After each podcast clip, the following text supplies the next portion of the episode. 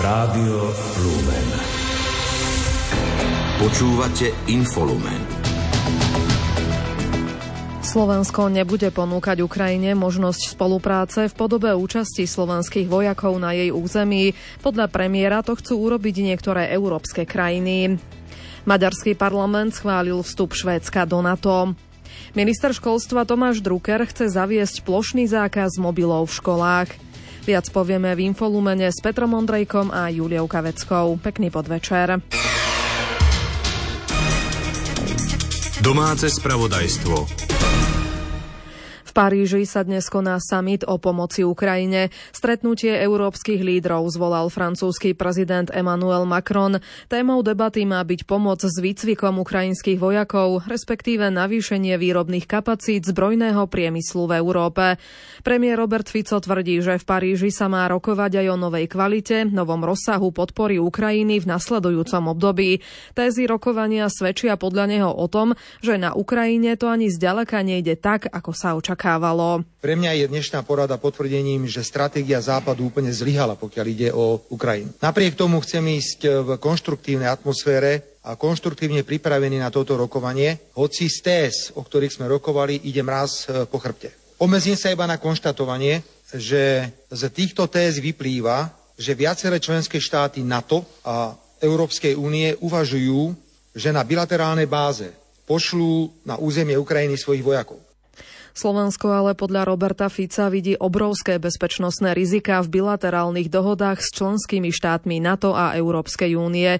Prítomnosť cudzích vojakov na Ukrajine podľa neho vytvára pre nás bezpečnostné riziká. Pre nás je šokujúce, že sme dostali tézy na rokovanie lídrov celej Európskej únie a NATO a tam nie je jedno slovo mier. Tam nie je jedno slovo poďme rokovať. To je len vojna, vojna, vojna, vojna aj vojna. Môj názor na to poznáte, ja sa s takouto politikou nemôžem stotožniť, pretože vojenské riešenie to nemá. Všetci to vedia, že na Ukrajine sa nedá problém vyriešiť eh, vojenským spôsobom. Český premiér Petr Fiala uviedol, že na samite sa bude rokovať o budovaní dlhodobých kapacít zbrojného priemyslu v Európe a pomoci s výcvikom ukrajinských vojakov. Česko sa podľa neho nechystá vyslať svojich vojakov na Ukrajinu. Já teď dopředu nebudu komentovat eh, všechny nápady, které na samitu zazní, protože proto se scházíme, abychom hledali to správné řešení a určitě se budeme bavit o těch věcech, o kterých jsem já mluvil ve svém úvodním slově. To znamená, jak navýšit výrobní kapacity v oblasti obraného průmyslu v Evropě, jak pomoci Ukrajině, zvláště teď akutně, rychle, než ty výrobní kapacity navýšíme. To znamená dodávky munice, dodávky zbraní, jak pomoci s tréninkem ukrajinských vojáků. Česká republika se určitě nechystá vysílat žádné vojáky na Ukrajinu a nikdo se ničeho takového nemusí bát. Ani Slovensko nebude na bilaterálnej báze ponúkať Ukrajine možnosť spolupráce v podobe účasti slovenských vojakov na území Ukrajiny. Vyhlásil to premiér Robert Fico po dnešnom rokovaní vlády. Na tomto postoji sa podľa neho zhodli koaliční partnery a premiér s ním pôjde aj na dnešné rokovanie do Paríža. Žiadny vojak zo Slovenska nepôjde na Ukrajinu. Nebudem teraz robiť ani politické vyhlásenia, ani iné k tomuto záveru. A máme to plne pod kontrolou, pretože takýto návrh by musela schváliť Národná rada a takýto návrh musí podať vláda. Teda vláda a to je dohoda koaličných partnerov, ktorí boli prítomní na rokovaní, lebo ide o vážnu vec. Sme sa dohodli, že nebudeme podávať nikdy žiadny návrh na vyslanie slovenských vojakov na Ukrajinu. Téme sa dnes venovala Bezpečnostná rada, následne aj vládny kabinet.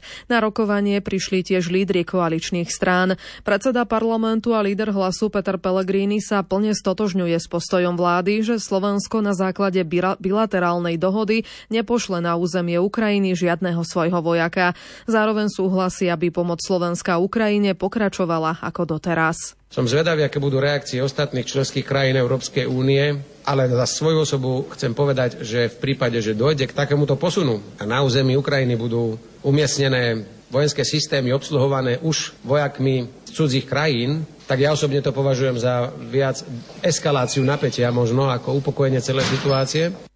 Aj predseda SNS Andrej Danko si myslí, že v prípade, že by jednotlivé vlády posielali individuálne na Ukrajinu svojich vojakov, hrozilo by bezpečnostné riziko. Pre mňa informácie, ktoré nám premiér poskytol, sú veľmi závažné. Ja verím, že pán premiér má podporu väčšiny tohto národa a že si všetci uvedomujeme bezpečnostné riziko, ktoré by z individuálnych dobrodružstiev jednotlivých vlád, ak by tak konali a posielali by tam vojakov, hrozilo nám všetkým, pretože nič horšie ako, nedaj Bože, ohrozenie našej kolektívnej bezpečnosti by sa nemalo stať.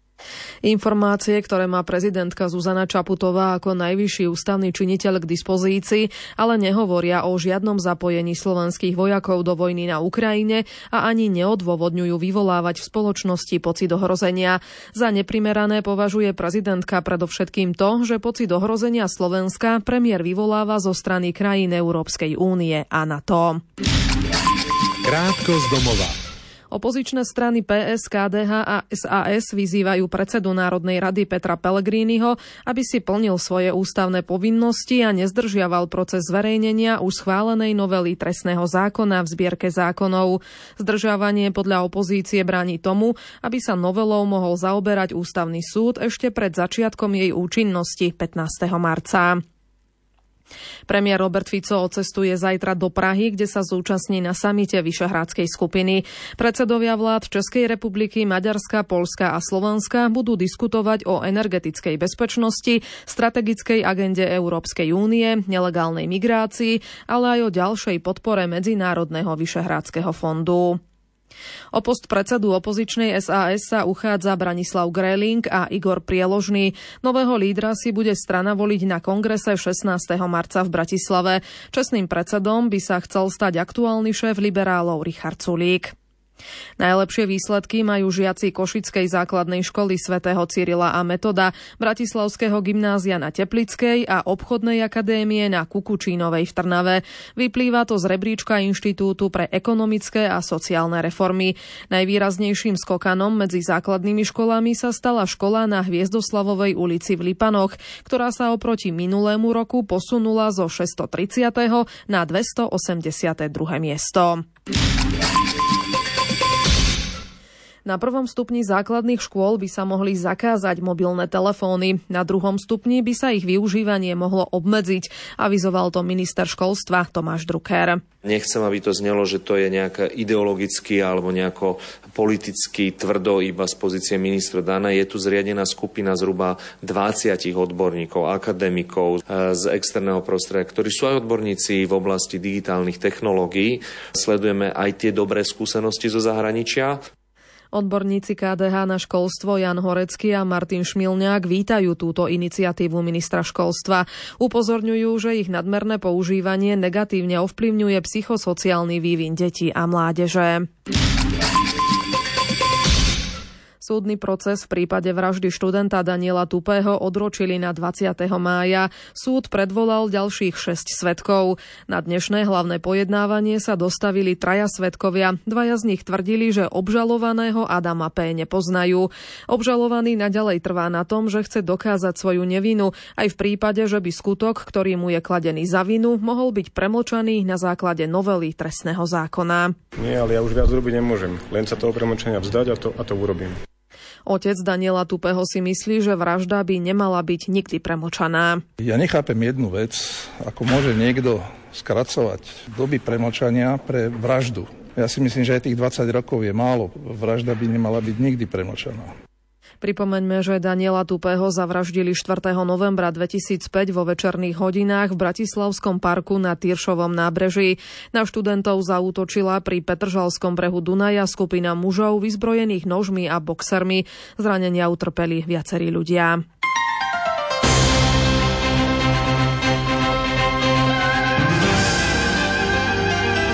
Cirkvi.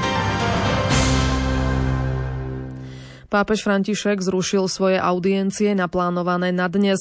Stalo sa to pre pretrvávajúce príznaky ľahkej chrípky. Audiencie u pápeža boli z rovnakého dôvodu odvolané aj minulú sobotu. Včera na poludnie sa však 87-ročný pápež ako zvyčajne vo Vatikáne modlil s pútnikmi modlitbu Aniel pána a predniesol aj tradičný príhovor. Rokovanie o skrátení premlčacích lehôd aj pri znásilneniach v Národnej rade mohlo obetiam spôsobiť druhotnú viktimizáciu. Zhodli sa na tom dnešní hostia v relácii zaostrené hrady a Lumen. Proti ich skracovaniu vznikla aj petícia na portáli Citizen Go, ktorú už podporilo viac ako 4 tisíc ľudí. Právnička Silvia Miškovičová sa už 7 rokov venuje obetiam trestných činov. Hovorí, že to, ako vyzerala diskusia v pláne Národnej rady o skracovaní promlčacích lehôd aj pri znásilneniach, mohlo obetiam spôsobiť akurát ďalšiu traumu. Opäť raz niekto, kto si tým neprešiel a ani tomu nejak obzvlášť nerozumie, napríklad z titulu svojej odbornosti hovorí, ako by sa mali cítiť, aké sú ich úmysly, potreby a podobne. Opäť počúvajú, ako si to vymýšľajú, ako preháňajú. Takže skutočne sa niečo čudovať, že, že, že mnohí preživší, najmä keď toto počúvajú, prežívajú, nikdy nezačnú o tom hovoriť, nie to, že by, že by vyhľadali pomoc a riešili to aj napríklad trestným oznámením. Psychologička Janka Biešťat-Vindišová je presvedčená, že skrátenie pramočacích lehôd nebude v žiadnom prípade motivovať obete znásilnenia nahlasovať tieto prípady čím skôr. Obeť často nedokáže robiť to, čo chce, to, čo by mala, a nedokáže robiť to, čo sa od nej očakáva a potrebuje hlavne čas na to, aby si naplno uvedomila, čo sa stalo. V prípade, že je zranená, prednosť musí vždy dostať starostlivosť o rany a časový nátlak nátlak môže paradoxne viesť k rezignácii na akékoľvek riešenie, pretože to nemôže prísť v čase, keď rany ešte krvácajú. Proti skracovaniu pramočacích lehôd vznikla aj petícia, ktorú iniciovala kresťansko-demokratická mládež a platforma Konzervatívne ženy. Jej členka, europoslankyňa Miriam Lexman hovorí, že koalícia sa svojimi krokmi doslova vysmieva obetiam násilia. Aktuálny krok vlády, kde deklaruje, že ďalšou novelou zákona v skrátenom legislatívnom konaní ponechá premlčacie lehoty v prípadoch znásilnenia znásilnenia či ďalších sexuálnych trestných činov na pôvodnej dĺžke vnímam ako priznanie si vlastnej chyby, ktorú sa pod tlakom verejnosti a politickej opozície snažia napraviť. Celú reláciu zaostrené si môžete vypočuť v našom archíve. Takmer 2000 žien sa uplynulý víkend stretlo na ženskej konferencii Nespútaná. 9. ročník tejto obľúbenej akcie sa konal v športovej hale v Banskej Bystrici a niesol sa v znamení témy nádych. Účastníčky si mohli vypočuť panelové diskusie, inšpiratívnych spíkrov, ale spoločne sa aj modliť pri Svetej Omši a počas chvál. Mnohé využili aj možnosť modlitby príhovoru a Svetej spovede. Nahrávala Jana Horniaková.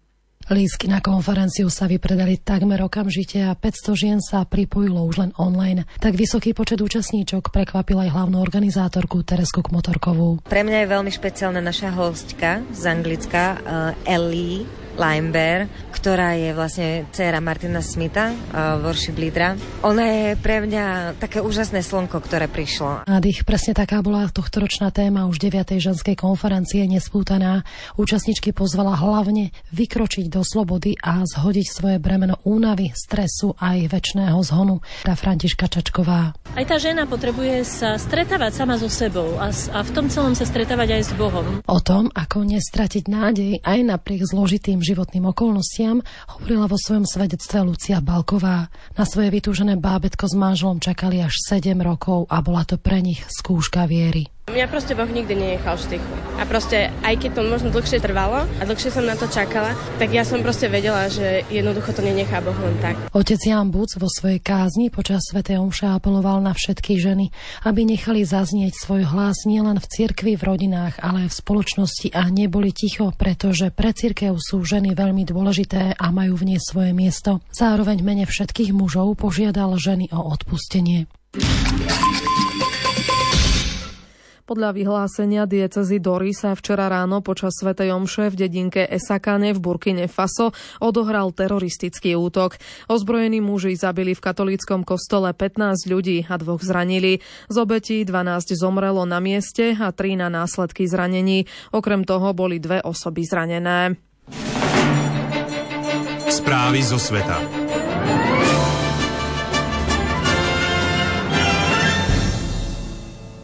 Predseda vlády palestínskej samozprávy v predjordánsku Muhammad Štaja dnes podal demisiu do rúk najvyššieho predstaviteľa samozprávy Mahmuda Abása. Podľa agentúry AP zostáva otázkou, či Abás rezignáciu príjme. Krok by však mohol otvoriť cestu k Spojenými štátmi presadzovanej reforme palestínskej samozprávy. Situáciu sleduje Lucia Pálešová. Muhammad Štaja svoju rezignáciu zdôvodnil vývojom situácie spojenej s agresiou proti pásmu Gazi. Podľa spravodajského webu televízie Al Jazeera predseda vlády svoju rezignáciu rovnako zdôvodnil bezprecedentnou eskaláciou násilia na okupovanom západnom brehu Jordánu a v Jeruzaleme. Podľa palestínskej televízie Vatan, ktorá sa odvolávala na vládnych predstaviteľov, si demisiu vlády vynútili svojim tlakom arabské krajiny a Spojené štáty. Cieľom Washingtonu je dosiahnuť hĺbšiu reformu palestínskej samozprávy ako súčasť plánov vzniku palestínskeho štátu. Izrael však tieto plány zásadne odmieta. V Gaze nechce pripustiť ani pokračovanie súčasnej vlády militantného hnutia Hamas, ani konkurenčného Fatahu, ktorý ovláda palestínsku samozprávu v predjordánsku. Agentúra DPA označuje Štaju za Abbasovho lojálneho spolupracovníka, pričom pripomína, že ostane na čele dočasného kabinetu. Formovanie novej vlády národného porozumenia totiž môže trvať niekoľko týždňov alebo aj mesiacov. Dánska polícia dnes oznámila, že uzavrela vyšetrovanie sabotáže plynovodu Nord Stream v Baltskom mori. Skutok bol podľa nej úmyselný, avšak nebude nikoho trestne stíhať. Kremel prostredníctvom svojho hovorcu Dmitria Peskova toto rozhodnutie kritizoval, označil ho za absurdné. Téme sa venuje Ondrej Rosík. Podmorské plynovody Nord Stream 1 a 2 spájajúce Rusko s Nemeckom poškodila v septembri 2022 séria výbuchov. Došlo k ním vo výlučných ekonomických zónach Švédska a Dánska. Do vzdušia sa pri nich uvoľnilo obrovské množstvo metánu. Z poškodenia potrubí sa navzájom obvinili Rusko aj Západ. Dánska polícia dnes oznámila, že podľa jej vyšetrovania skutok bol úmyselný. Zároveň nebol zistený dostatočný dôvod na začatie trestného stíhania. Polícia v Kodani sa tak rozhodla uzavrieť vyšetrovanie výbuchov. Vyšetrovanie prípadu nedávno ukončilo aj Švédsko a to s odôvodnením, že kauza nespadá do jeho jurisdikcie. Zhromaždené dôkazy však údajne odovzdalo Nemecku, ktoré sa k ním dosiaľ verejne nevyjadrilo. Hovorca Kremľa Dmitri Peskov tvrdí, že je absurdné, keď na jednej strane uznávajú, že došlo k úmyselnej sabotáži, ale na druhej strane sa s tým nejdú nikam pohnúť. Krátko zo sveta.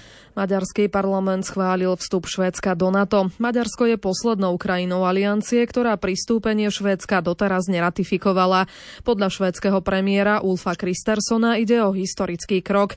Aby bola ratifikácia švédskeho vstupu do aliancie platná, musí ju ešte podpísať maďarský prezident. Toho by mal maďarský parlament tiež voliť ešte dnes. Nemecko teraz neposkytne Ukrajine moderné strely s plochou dráhou letu Taurus. Kancelár Scholz to zdôvodnil rizikom zapojenia Nemecka do vojny s Ruskom.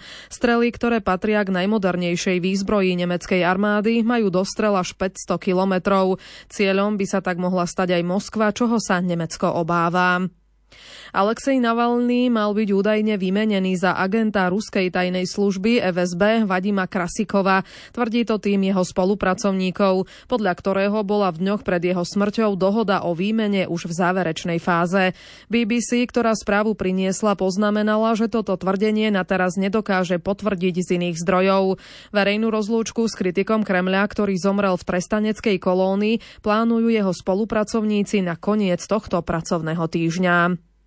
Ukrajinská armáda dnes potvrdila svoj ústup z dediny Laskyčone v Doneckej oblasti na východe Ukrajiny. Lastočkyne sa nachádza v blízkosti mesta Audivka, nedávno obsadeného ruskou armádou. Poľnohospodári s vyše 900 traktormi prišli dnes k sídlam inštitúcie Európskej únie vyjadriť protest proti tomu, že únia nevychádza dostatočne v ústrety ich požiadavkám. Demonstranti zapaľovali dovezené staré pneumatiky, drevené palety a smetné koše a za použitia poľnohospodárskej techniky fúkali posekanú slamu na policajtov. Tí odpovedali vodnými delami a slzotvorným plynom. Polské ozbrojené sily odštartovali vojenské cvičenie Dragon 2024, ktoré je súčasťou rozsiahlejších manévrov Severoatlantickej aliancie. Na cvičení najväčšieho cvičenia polskej armády v tomto roku sa celkovo zúčastní 15 tisíc vojakov, 3500 kusov vojenskej techniky a 5000 vojakov z deviatich členských štátov NATO, vrátane Británie, Španielska, Turecka a Albánska.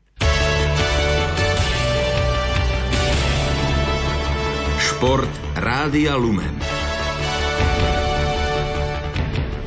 Slovanský futbalový klub FC Vion Zlaté Moravce v Ráble angažoval na trénerský post Dušana Uhrina mladšieho, s ktorým podpísal zmluvu do konca prebiehajúcej sezóny. 56-ročný český krídelník prebral tým po odvolanom Michalovi Hipovi, ktorý skončil už po šiestich ligových zápasoch. V 21. kole futbalovej Nike ligy Podbrezová včera remizovala s Dunajskou stredou 0-0 a bodovala aj v treťom zápase na jar. S výsledkom nebol spokojný stredopoliar domácich Peter Kováčik. Myslím si, že celý zápas sme boli lepší. Dunajsku sme do ničoho nepustili, do žiadnej šance. Samozrejme boli pasáže, keď oni držali dlhšie loptu, ale nič si nevypracovali a proste takéto zápasy musíme zvládať a chceme pomýšľať, že budeme hrať samozrejme prvú šesku a ak chceme hrať ešte vyššie. Proste máme, máme šance, to isté minulý týždeň v Košiciach a za dva zápasy sme stratili 4 body. Mohli sme mať už istotu a takto sa budeme do posledného zápasu byť. V druhom včerajšom zápase Slovan Bratislava zvíťazil na ihrisku AS Trenčín 2-0.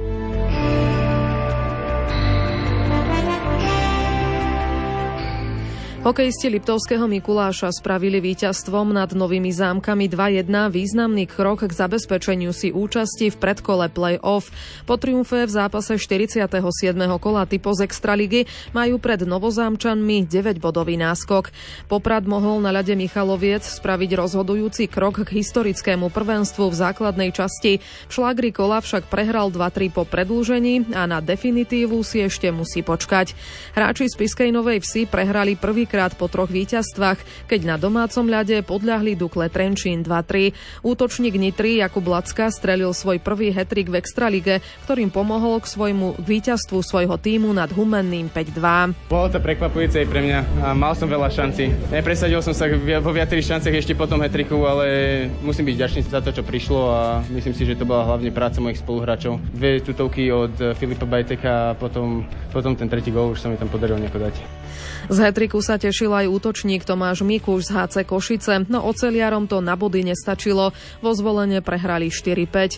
Slovan Bratislava zvíťazil doma nad Banskou Bystricou 4-3 po predložení. Asistenta trénera domácich Andreja Kmeča mrzela strata bodu, keďže hostia vyrovnali 65 sekúnd pred koncom tretej tretiny. Vyrovnaný rýchly zápas, samozrejme rozhodovali maličkosti super. Zvládol dve presilovky, ktorých e, dal dva góly. My sme sa k takej situácii dostali v tomto zápase. Možno e, to by nám pomohlo. Škoda toho záveru, že sme to tam neustáli. Vieme, že o čo hráme, chceli sme získať 3 body, sú 2. Slovenskí obrancovia Šimon Nemec a Erik Černák sa nezapísali do kanadského bodovania vo vzájomnom zápase zámorskej NHL. Spokojnejší bol Černák, ktorého Tampa Bay zvíťazila na ľade New Jersey 4-1.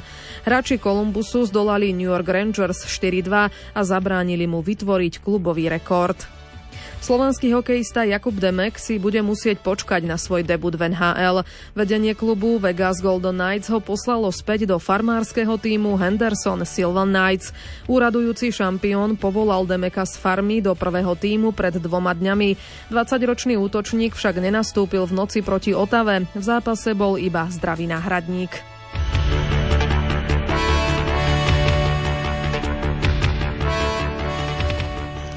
Futbalisti FC Liverpool sa rekordný desiatýkrát v histórii stali víťazmi anglického, po, anglického ligového pohára.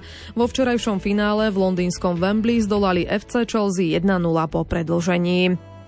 Trénerovi slovenskej futbalovej reprezentácie Franceskovi Calconovi nevyšla premiéra v úlohe hlavného kauča Neapolu v sérii A. Jeho tým iba remizoval v 26. kole na pôde Cagliari 1-1, keď o víťazstvo prišiel v 6. minúte nadstaveného času. Podľa Calconu bude mužstvo ešte potrebovať čas, aby vyriešilo súčasné problémy. Tie sú podľa neho najmä psychického charakteru. Slovenský futbalista Lukáš Haraslín zaznamenal svoj desiatý gol v prebiehajúcom ročníku Českej ligy. Spečatil ním triumf Sparty Praha v dueli 22. kola na ihrisku Slovácka 3-1. Sparta potvrdila post lídra, na čele má k dobru 4 body pred Slaviou.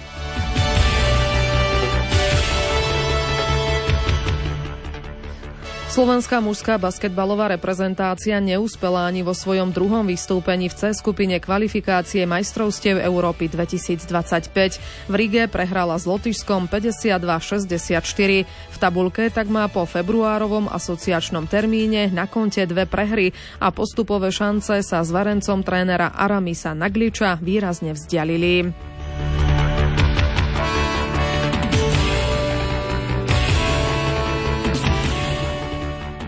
Rakúsky lyžiar Manuel Feller triumfoval vo včerajšom slalome Svetového pohára v Palisade Tahoe. V americkom stredisku predstihol o 28 stotín Klementa Noela z Francúzska a zvýšil svoj náskok na čele hodnotenia disciplíny.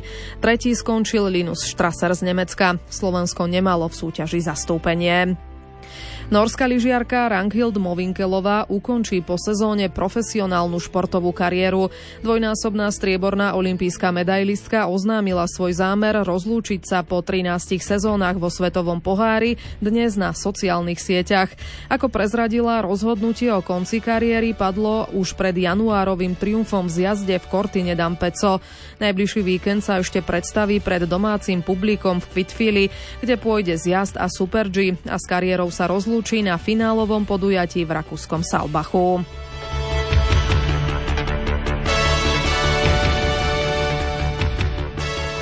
Slovenský tenista Alex Molčan sa prebojoval do hlavnej súťaže na Antukovom turnaji ATP v čilskom Santiagu. Druhý nasadený hráč zvíťazil vo finále kvalifikácie nad Argentínčanom Fakundom Bagnisom 6-4-6-4. Slovenská tenistka Rebeka Šramková prehrala vo finále kvalifikácie o hlavnú súťaž na turnaji VTA v San Diegu. Ruské Marine Melnikovovej podľahla v troch setoch 6-4, 2-6 a 4-6. Slovenský motocyklový pretekár Štefan Svitko mal ťažký pád počas tréningu v Taliansku. Samotný jazdec o tom informoval na sociálnej sieti Facebook. Na Apeninskom polostrove absolvoval prvé vyšetrenia, ďalšie prídu po návrate na Slovensko. Počasie. Takmer letné teploty budú podľa Petra Jurčoviča pokračovať až do konca februára. Stále by mal prevažovať južný vietor, teplý vietor, Niekde bude aj trošku viac pršať, niekde menej, to sa ťažko dá povedať. Nemusí byť ani celý deň zamračené, že chvíľami sa zamračí, prejde nejaký oblak, sprchne z neho. Zajtra predpokladám, že to tak budú zrážky tak od 1 do 3-4 mm, veľa nie, ale nebude to až také pekné počasie, ale zase na druhej strane stále teplo, stále a budú prekonávané ďalšie teplotné rekordy, takže rátam totiž s tým, že na juhu Slovenska by zajtra mohlo byť asi tak 15 až 18 stupňov a na severe tam by malo byť asi tak nad 10 stupňov a čo sa týka v nočných hodinách, tak rátam s tým, že mrazíky nebudú, že aj na severe by to malo byť asi tak 0 až 5 a inde od 5 do 9, možno aj 10 stupňov. A stále bude ten, ten nepríjemný južný vietor na hrebeňoch Tatier, tam stále treba rátať až s výchricou, takže dosť nepríjemné, ale aspoň, že teploty sú tam pod nulou. Do Gaučingu dnes večer zavíta fotograf Branislav Račko, ktorý fotí športy, ale napríklad aj pohreb pápeža. Jeho rozprávanie si naladte o 20. hodine. Ešte pekný večer s rádiom Lumen želajú Peter Ondrejka a Julia Kavecká. Do počutia.